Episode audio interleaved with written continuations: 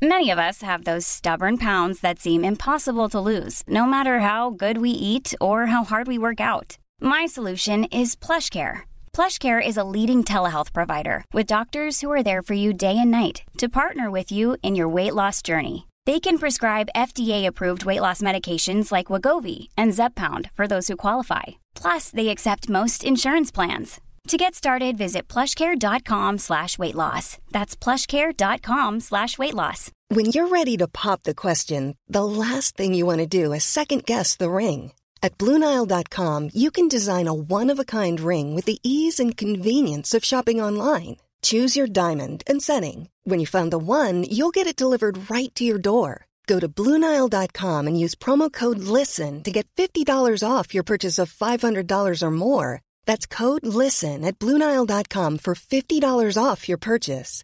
Bluenile.com code LISTEN.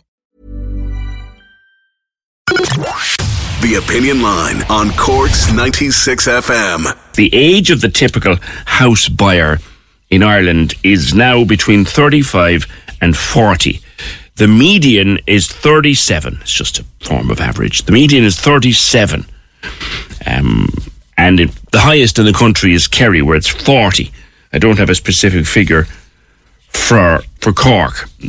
Most people's loans in 2021 were in or around 220,000. That was in 2021. I imagine it's considerably more now. And of course, that was before the interest rates started to go up. The average price for a house bought with a mortgage in 2021 was 309,000. When I look back to buying my first house when I was 27, it cost me the equivalent of 48,000 euros. So times have changed rather a lot. I used those figures as the introduction to a new book written by Ciaran Mulqueen. It's called How to Buy a Home in Ireland, and it's it's based, Ciaran, very much on your own experience, which you turned into a podcast and turned into a social media platform, and now you've turned into a book. Good morning. Good morning, PJ. Thanks for having me on. Delighted. You started trying to buy your own home in 2019, and that's what led to this book coming out in 2023.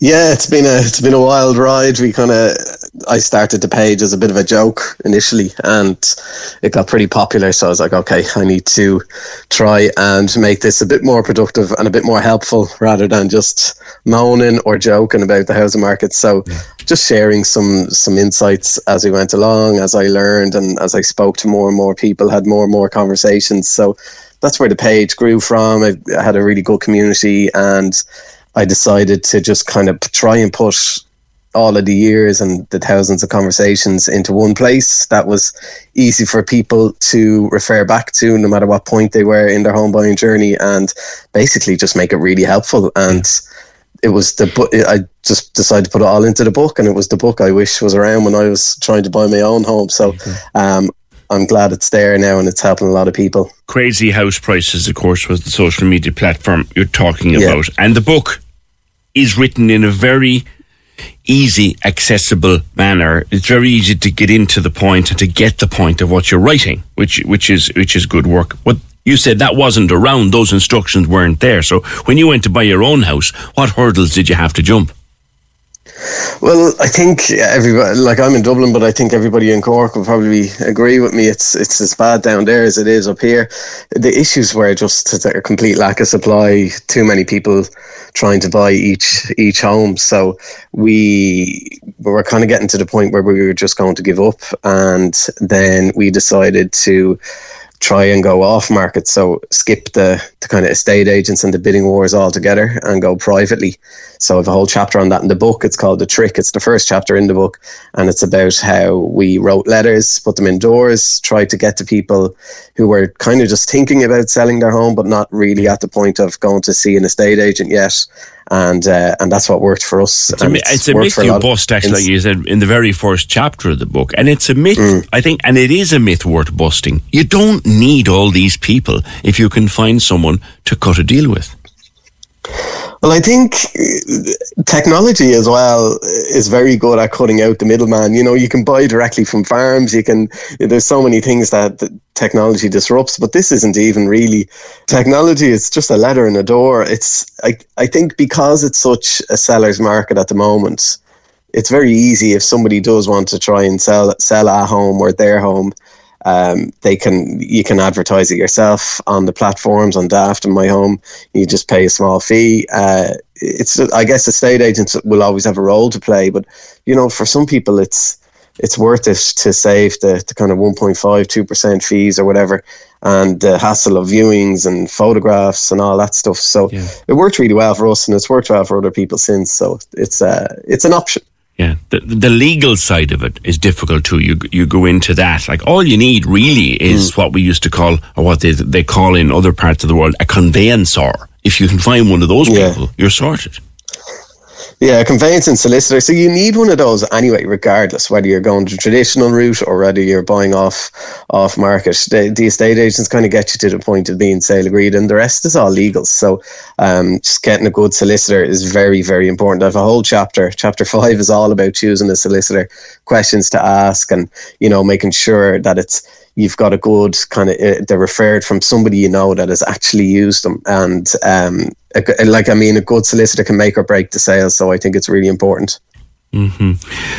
do you think that since i mean you bought in in 2019 do you think it's gotten harder still yeah, well, we actually bought in 2020, towards the end of 2021, September 21. Okay when we moved in in September 22.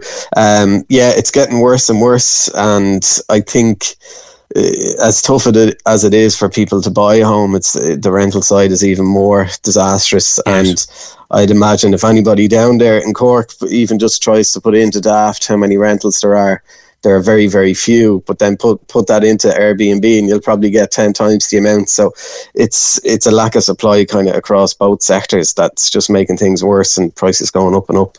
Yeah. Think it's going to get any better anytime soon?